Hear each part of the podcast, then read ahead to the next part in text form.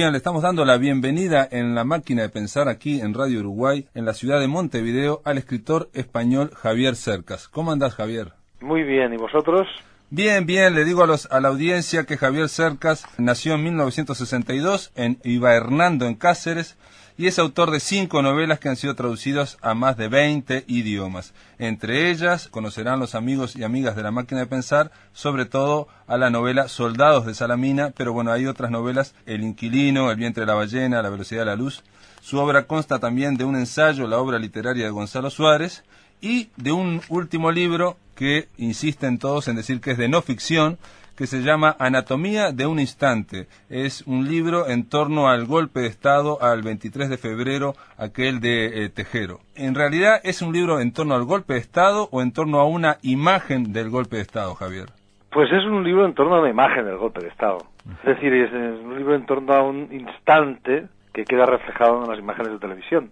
Y bueno, a través de ese instante y a través de esa imagen intento entender a el protagonista de esa imagen, que es Adolfo Suárez, el presidente del gobierno en aquel momento. Intento entender el golpe de Estado, intento entender la transición política desde la dictadura a la democracia en España y, en definitiva, los últimos sesenta años de la historia española, a través de ese minúsculo agujerito. Aclaremos, en el tiempo. Aclaremos a los amigos y amigas de la máquina de pensar que eh, la imagen a la que se refiere Javier es aquella que vimos todos, este, donde está Tejero, los, la Guardia Civil encañonando a los diputados en el, en el hemiciclo de, de, de la Cámara de Diputados de España, de las Cortes, y donde todo el mundo está desaparecido, todo el mundo está tirado al piso, salvo Adolfo Suárez, que está sentado en su este en su escaño, es el único que permanece sentado mientras los militares, en este caso los guardias civiles, este lo apuntan y, y le dicen que se que se, se tira al, al suelo. Sí, sí, sí, esa es la imagen, esa es la imagen. Hay una grabación que ustedes, bueno, por, por lo que habrán visto ustedes, y de hecho lo que ven los españoles cada año, uh-huh, en el aniversario es de cinco segundos, diez segundos. Bueno, esa grabación del golpe de Estado consta de treinta y cinco minutos y es un documento absolutamente extraordinario. Y uh, yo me he basado, sobre todo para escribir el libro, en esa en esos treinta y cinco minutos, pero lo que hago es, insisto, hurgar en ese minúsculo instante, porque la pregunta que yo me hice fue una pregunta absolutamente elemental, es la pregunta que sería un niño, ¿no? Cuando unos militares entran en el Parlamento a tiros, gritando que la gente se tira al suelo, pues lo normal es tirarse al suelo, es lo que todos hubiésemos hecho. Vamos, yo particularmente me hubiese metido, me hubiese ido al sótano directamente. Pero resulta que hubo tres personas que no lo hicieron. Y la pregunta es por qué precisamente esas tres personas no lo hicieron. Una de ellas era Adolfo Suárez. Las otras dos, es quizá más, son los otros dos protagonistas del libro, desde luego. Pero Adolfo Suárez quizás está en el centro de todo, ¿no? Porque es el más enigmático, a mi modo de ver. Es decir, ese gesto es un gesto que, en mi opinión, mi intuición antes de empezar el libro es que significaba algo fundamental, algo esencial, y eh, en torno en torno a eso gira gira todo. Javier, eh, antes de empezar a hablar del libro Anatomía de un instante, me gustaría hablar un instante del prólogo de este libro, que eh, vos, eh, vos lo titulás Epílogo de una novela. Quisiste escribir una novela en torno a esto y no pudiste escribir. Se plantea que este es un libro de no ficción, una especie de crónica, pero en el primer en la primera página eh, estableces que la televisión es el principal fabricante de realidad del planeta y el principal fabricante de irrealidad del planeta. Y al mismo tiempo decís que el golpe del veintitrés de febrero es el único golpe grabado por televisión. Esa es la causa de que de, de, del problema de, de, de que se de que esa, este golpe parezca una película. Sí, vamos a ver, es decir, el, el, yo al principio cuando me obsesioné con esa imagen. Todos los escritores partimos, por lo menos yo parto de obsesiones, no de imágenes. Entonces la imagen acerca de la cual yo quería escribir un libro era esa imagen de la que hemos hablado, ¿no? La de Adolfo Suárez quieto en su escaño mientras disparan sobre él. Me pregunté por qué él precisamente hace eso. Bien, entonces mi instinto, porque yo soy un escritor de ficciones, soy un novelista, fue escribir una ficción. Y efectivamente escribí una novela, una ficción, de la cual tuve primero una versión, luego otra versión. Lo que pasa es que no acababa de funcionar. Eh, hasta que llegó un momento en que me di cuenta de que no funcionaba por lo siguiente, porque me pareció que era redundante escribir otra ficción en torno al golpe de Estado del veintitrés de febrero. Y me explico. En, en España hay una cantidad enorme de fabulaciones, de medias verdades o simplemente de mentiras en torno a ese golpe. Es decir, se ha escrito muchísimo, pero se ha escrito haciéndonos creer que determinadas cosas que son mentira en realidad son verdad, y no lo son. Eh, ocurre que los historiadores no se han ocupado del golpe de Estado, no se han ocupado porque no hay documentos acerca del golpe de Estado, es decir, no hay papeles, y entonces no ha habido historia, una historia seria, digamos, científica, entre comillas, acerca académica, acerca de acerca del golpe. De manera que me pareció redundante, me pareció superfluo añadir una ficción a todas esas ficciones. Y lo que intenté, por tanto, fue ceñirme rigurosamente a la realidad. Lo cual no quiere decir que el resultado final del libro sea no sea una novela.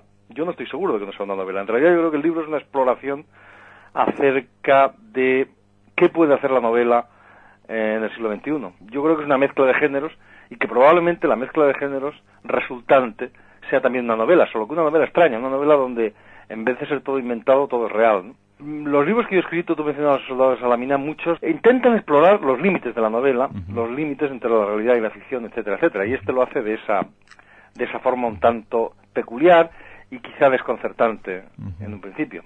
Sí, a mí me digo, eh, Soldados de Salamina claramente va en el tema, eh, uno hasta en Soldados de Salamina uno se pregunta qué parte es verdad y qué parte claro. es ficción, ¿no? Es, es, es, hay un cuestionamiento. Y también en Soldados de Salamina, yo encuentro aquí en Anatomía de un instante, hay un sondeo no solamente de lo que es ficción y lo que es realidad, que bueno, aquí son todos datos reales, sino que también de lo que de, de dónde está el bien y dónde comienza el mal, ¿no? Son las dos este en un pantano que uno se va metiendo de a poco y este y no y, y uno duda, digamos. Lo primero claro. que, que, que me impresionó de, de, de tu libro en Anatomía de un instante, cuando planteas el golpe de Estado, es decir, un grupo de guardias civiles que toma el Congreso de España en un momento muy crítico de, de, de la transición o del gobierno español, ¿no? Este, es, es la frase que decís, nadie en España, salvo un puñado de personas, movió un dedo para defender la democracia.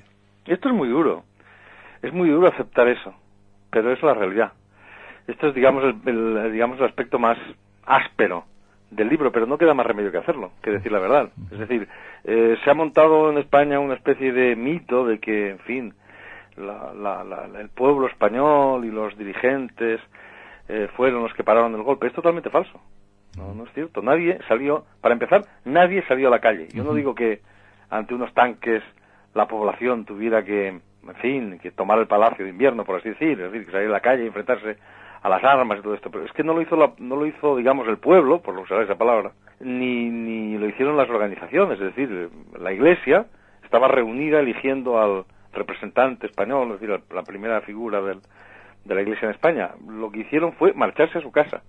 La organización de los empresarios no dijo ni una sola palabra. Todos los políticos que estaban fuera del, del hemiciclo se callaron, o sea, del, del Parlamento se callaron. Algunos se escondieron, o hubo quien huyó, etcétera, etcétera, etcétera. De manera que simplemente el, el país se inhibió. Lo que ocurrió fue que hubo una especie de pánico a la repetición de una guerra civil, como la que habíamos padecido sí, a, a mí, Javier, sesenta años atrás. A mí en, en, me toca de cerca porque yo vivía en ese entonces en España, vivía en, en Palma Mallorca, y es cierto, las calles vacías, todo el mundo mirando a ver en qué iba a terminar eso. De la misma forma que familiares también en Valencia, bueno, en Valencia fue más un poco más duro, ahí salieron los tanques a la calle, pero en realidad todo el mundo estaba esperando a ver qué iba a pasar con el golpe de Estado. Nunca lo claro. había visto como en tu novela o en tu en tu libro Anatomía de un instante, eh, tan tajantemente dicho, nadie en España movió un dedo para defender la democracia. Bueno, algunas personas, muy poquitas personas, uh-huh. muy pocas personas. El rey, que paró el golpe, uh-huh. algunos militares que se jugaron el tipo, y los y fundamentalmente, muy pocos, pero fundamentalmente los tres tipos. Por eso, esos tres tipos que se quedan de pie son muy significativos. Es decir, la soledad de esos tres tipos, de esos tres hombres que, al entrar los golpistas en el Parlamento, permanecen en su sitio pese a las balas, es, su soledad es, signific, es significativa de la soledad eh, que experimentaron quienes defendían la democracia en aquel momento en España. Y lo, lo increíble, lo contradictorio, lo marcás vos muy bien, este, y es con esas paradojas de la historia que los tres, Adolfo Suárez, presidente, que, que estaba renunciando, eh, Santiago Carrillo, secretario general del Partido Comunista, y Manuel Gutiérrez Mellado, vicepresidente, y este y un teniente general del ejército franquista. Los tres venían de, eh, digamos, de orientaciones no democráticas y no parlamentarias. Claro. Yo hablo de, de los héroes de la retirada, tomando un término de Hans Magnus Enzensberger, que es un uh-huh. pensador alemán. Eh, él habla de que el siglo veinte ha generado unos héroes que no son los héroes de la conquista, de la victoria, como los héroes tradicionales, sino héroes justamente de lo contrario, de la retirada, héroes que huyen de lo que habían hecho, ¿no? Eh, el ejemplo de Mikhail Gorbachev, por ejemplo, ¿no? que, que, que acaba con el comunismo, ¿no? En, en la Unión Soviética, o que contribuye al final del comunismo, ¿no? En, en España eso es clarísimo. Estos tres individuos son tres grandes héroes de la retirada. Eh, Adolfo Suárez, son tres tipos que desmontan eh, el franquismo, ¿no? Pero renunciando a sus propios principios. Por eso yo les llamo, por eso yo hablo de una ética de la traición, la ética de aquellas personas que son capaces de traicionar el pasado, traicionar sus propios principios, traicionar sus errores para construir para construir aciertos. Eh, Santiago Carrillo eh, traicionó el mito de la república, el mito del comunismo, para construir una democracia. Gutiérrez Mellado traicionó el ejército de Franco, el ejército de la victoria, para construir un ejército democrático. Y Adolfo Suárez fue el mayor traidor de todos. Era un hombre que venía del falangismo, que venía del partido fascista, es decir, del corazón del franquismo, y traicionó todo eso para construir una democracia. Y lo hicieron en muy poco tiempo. Sin esa ética de la traición, sin esa capacidad de traicionar, sin esa capacidad de ganar retirándose, la España no hubiese pasado de una dictadura a una democracia, por un lado. Y por otro lado, lo significativo es que sean precisamente esas personas, aquellos que habían, en fin, que, que, que no querían saber nada de la democracia, quienes se convierten en los últimos, los únicos defensores de la democracia aquel día, ¿no? Quienes son capaces al menos de jugarse el tipo por la democracia aquel día. Otra otra paradoja es que en el momento en que, en ese, en ese, en ese instante que estamos hablando, en ese momento, los tres se mantienen frente a, a las balas, este, no se tiran al piso, no se tiran al suelo, eh, enfrentan a, al golpe. Quizás fuese un momento de gloria y después de, de ese momento, Eh, su vida política no hace más que eh, disminuir y, y caer en decadencia, los tres. Claro, la recompensa es eh, la destrucción, es decir, ninguno de los tres vuelve a salir adelante. Mi punto de partida es, ese gesto de quedarse ahí, que es un gesto que ha visto todo el mundo, ese gesto significa algo, es decir, los gestos no son gratuitos. Para mí eso es lo esencial. Todo gesto, aunque sea instintivo, porque obviamente esos tres personajes no piensan lo que están haciendo en aquel momento. Actúan de forma instintiva, no se piensa. Cuando te están disparando, eh, no, no, no estás reflexionando acerca de nada. Estás actuando instintivamente. Esa, esa actuación instintiva significa algo. Entonces, las, el libro lo que intenta es explorar el significado de ello. Ya no me acuerdo lo que me has preguntado. Me no, no, que los tres, este, no, que, que, que, que lo, lo brillante, digamos, o lo, o, lo, o lo novelesco es que los tres llegan en su momento cumbre o, digamos, de, de apogeo ah, frente sí, a las cámaras sí. Y después simplemente desaparecen después de, sí. ese, de ese problema, digamos, de, este, lo superan, vencen y después son vencedores. Sin embargo, eh, a, a los dos años o menos de dos años ya no funcionaba ninguno en la política española. Nada, al cabo de nada.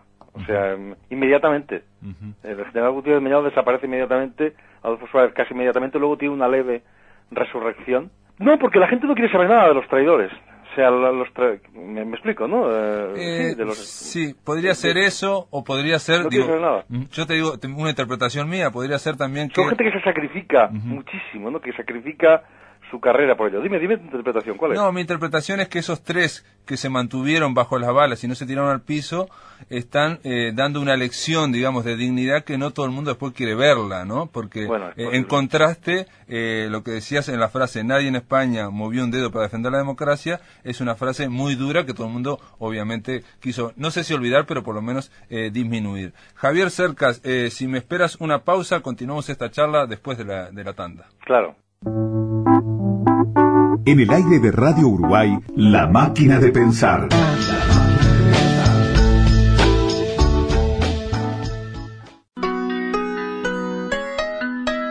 Si querés volver a escuchar charlas, entrevistas o columnas, ingresa a piensa máquina punto blogspot punto com y bienvenido al corazón de las palabras.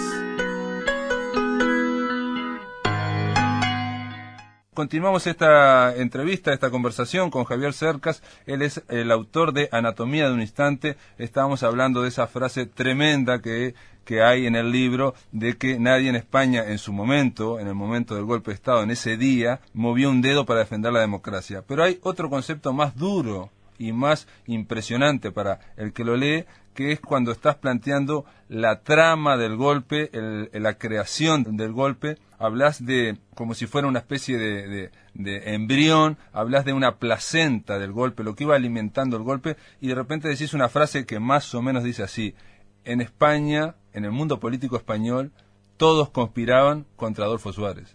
Bueno, es que esto es un hecho inapelable. Mira, yo tengo una opinión, creo que se desprende del libro, una opinión bastante buena, de notablemente buena, de los políticos, de la clase política en general y de la clase dirigente en general en aquel momento. Es decir, aunque no la tenía antes, después escribiendo este libro la he tenido, la he recuper- la, no la he recuperado, la he tenido, ¿no? Eh, aunque de joven pensaba que la transición de la dictadura a la democracia había sido un apaño, eh, en fin, un enjuague, una cosa, una chapuza.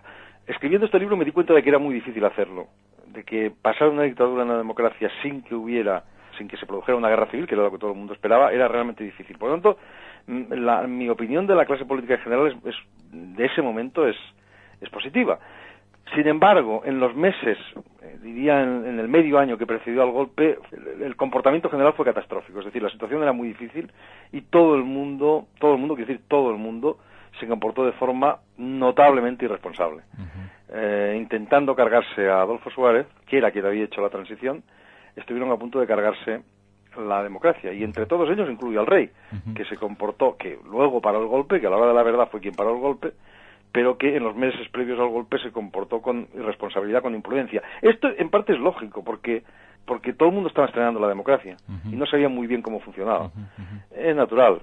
Una, una explicación que, que, que la das, porque obviamente cuando, cuando decimos que casi todo el mundo conspiraba contra Suárez, eh, una cosa sorprendente del libro es que eh, se plantea que los sindicatos, bueno, veían con buenos ojos que alguien quitara a Adolfo Suárez del medio, que no quería renunciar, y encabezar un gobierno de unidad. Este, los partidos políticos, incluso hasta el P S O E, también estaban este, hablando, conversando el tema. La monarquía, el rey Juan Carlos, también conversaba a ver cómo podemos este, quitar a este hombre del medio. Yo creo que la, claro. la explicación, y la das muy bien, es que España nunca había vivido en democracia, llevaba unos cuatro años viviendo en democracia, y se y no se diferenciaba la institución de la persona.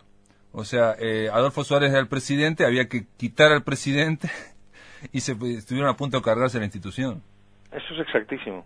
Es una falta de entrenamiento, está claro, ¿no? Uh-huh. Estaban estrenando instituciones, estaban estrenando parlamenta, parlamentarismo, vida democrática.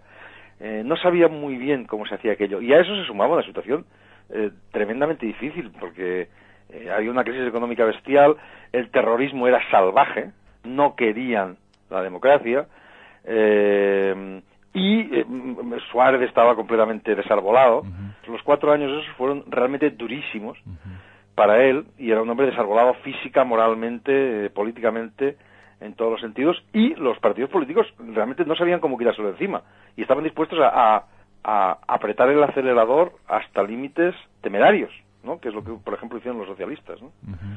y, y, y muchos otros.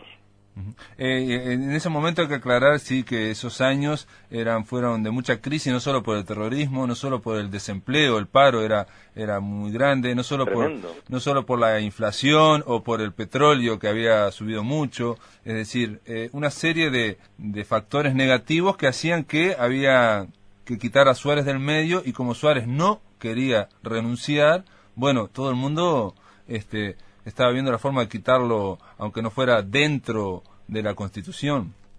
Sí, sí, era bien visto incluso por Estados Unidos, por ejemplo. Mm. Es decir, la idea de sustituir a Suárez por un militar era bien vista por muchísima gente, porque parecía que era necesario un tipo fuerte, y en fin. Eh, eso era peligrosísimo, porque los militares estaban esperando a que alguien les entreabriese la puerta para destruir la democracia. Y claro, les entreabrieron la puerta y ellos entraron en el Parlamento, y a lo bestia, ¿no? Eso fue una irresponsabilidad salvaje. Y Suárez, que a quien todo el mundo consideraba un muy poquita cosa, y un tipo sin sin personalidad, y un, un, un en fin, el chico de los recados del rey, demostró que tenía temple y demostró que tenía carácter, sí. Eh... Eso es lo que significa ese gesto, en mi opinión. Que todo el mundo creía que era muy poquita cosa y a la hora de la verdad nunca sabes quién es el más fuerte, y él fue el más fuerte.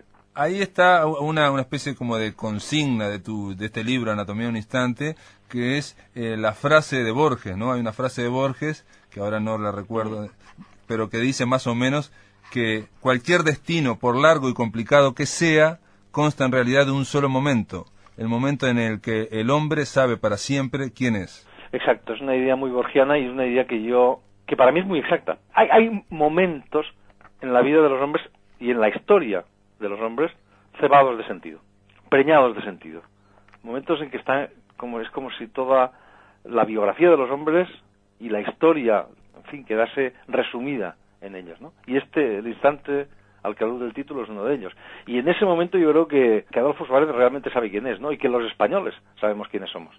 Sabemos en, de qué lado está cada uno y, y en fin, la cara que tenemos en el espejo. Sí, hay que dar, es el momento que hay que dar la cara. Eh, Javier, un, un, un detalle que me parece muy sorprendente, o a mí me, me, me, me, me hizo ver las cosas diferentes, fue el papel desempeñado por el rey Juan Carlos y por la monarquía. Me hiciste, o el, el libro hace comprender que la peripecia vital de Juan Carlos, del rey Juan Carlos, esperando durante muchísimos años a eh, que le dieran una oportunidad para ser rey. Y cuando es rey, intenta defender en primer lugar la monarquía como si fuera una especie de partido político o de grupo. Claro, para el rey lo esencial era la monarquía, luego venía todo lo demás. Es decir, el rey no es que sea demócrata en mil novecientos sesenta y nueve, pongamos, ¿no? Sí, sí, sí. Franco muere en mil novecientos setenta y cinco. Uh-huh. El rey lo que quiere es conservar la monarquía. Y para conservar la monarquía comprende que la única solución es crear una democracia. Uh-huh. Y por eso apoya la, el nacimiento de la democracia española, ¿no? Lo esencial obviamente es la monarquía, para él, eso es inapelable, pero sabe que no puede, el, el, el rey hereda en España, es que quizá esto habría que explicarlo, ¿no? Sí. Y otras cosas supongo para un para el público de Uruguay, pero en fin, el rey hereda los poderes de Franco, es claro. Decir, poderes absolutos, y se da cuenta de que eso no puede funcionar así, es decir, de que él, si quiere seguir siendo rey, tendrá que ceder poderes, y por eso crea una democracia. Y claro, para él lo esencial es eso, conservar la monarquía, conservar el trono. Eh, y en el momento del golpe de Estado, el veintitrés de febrero, en lo que piensa fundamentalmente es eso, en, en, en conservar la monarquía. Lo que ocurre es que se da cuenta de que sin democracia no habrá monarquía, uh-huh. Y por eso se apega a la democracia. Sin, sin embargo, eh, digo, está muy bien, digo, pero eh, a, al mostrar, al exhibir al rey eh, paso a paso defendiendo, digamos, eh, su cargo de, de monarca, la monarquía, en un país donde eh, los anteriores monarcas habían sido expulsados, digo, echados, claro, a tiros, él trata de, de, de compaginar la democracia parlamentaria con la monarquía, pero entre paréntesis, este, que no es ni más ni menos que lo hacen, lo que hacen las, el resto de las monarquías en Europa, ¿no? Tratar de manejarse para que no los echen, ¿no? Este, claro. En el caso de, del rey Juan Carlos aparece en determinado momento alimentando parte de, este, de esa sensación de que había que echarlo a Adolfo Suárez a como fuera lugar. Sí, porque mmm, el rey nombra a Suárez un poco como hombre de circunstancias, es decir, para pasar de una monarquía, una, para pasar de una dictadura a una democracia había que hacer una operación muy extraña, muy dolorosa, muy fuerte, brutal. Hay que pensar que se consigue que, una cosa totalmente inverosímil, que el parlamento franquista, por así llamarlo, un parlamento totalmente amañado, se haga el harakiri, o sea, se suicide, o sea, los propios parlamentarios voten por su abolición. Esto es una cosa totalmente inverosímil, una cosa increíble, ¿no? Por la abolición de su, del propio sistema. Esto es, una, es un ejemplo de la operación más eh, rocambolesca quizá de la transición, ¿no?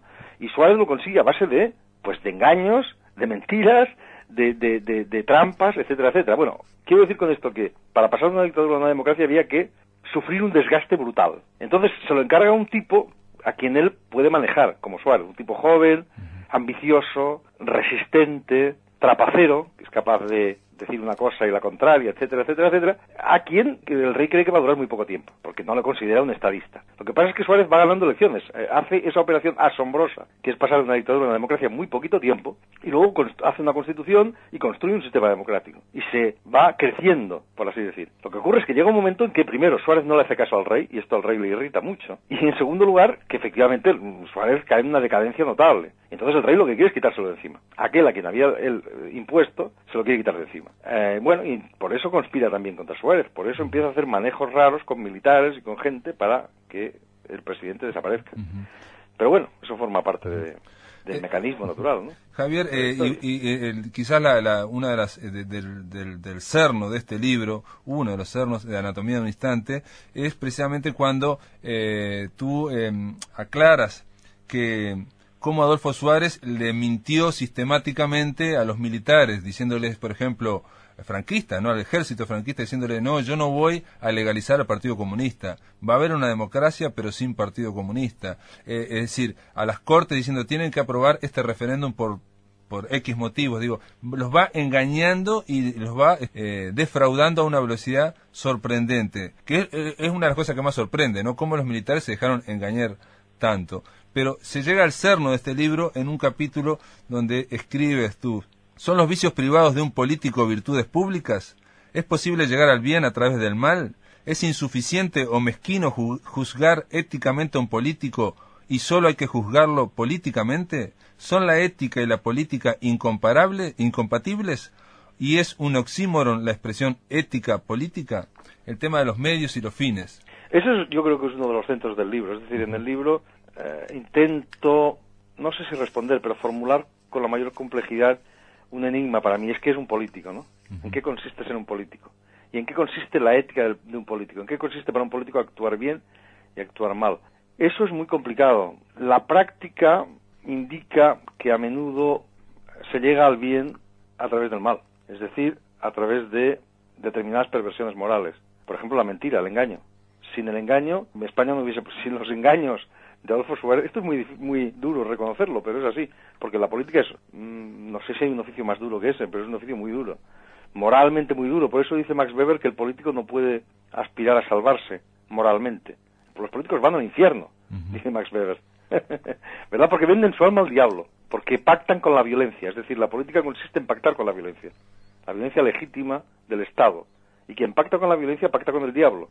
Y quien pacta con el diablo no se puede, no puede aspirar a salvarse. Uh-huh. Eso es lo que hace, en mi opinión, un político puro.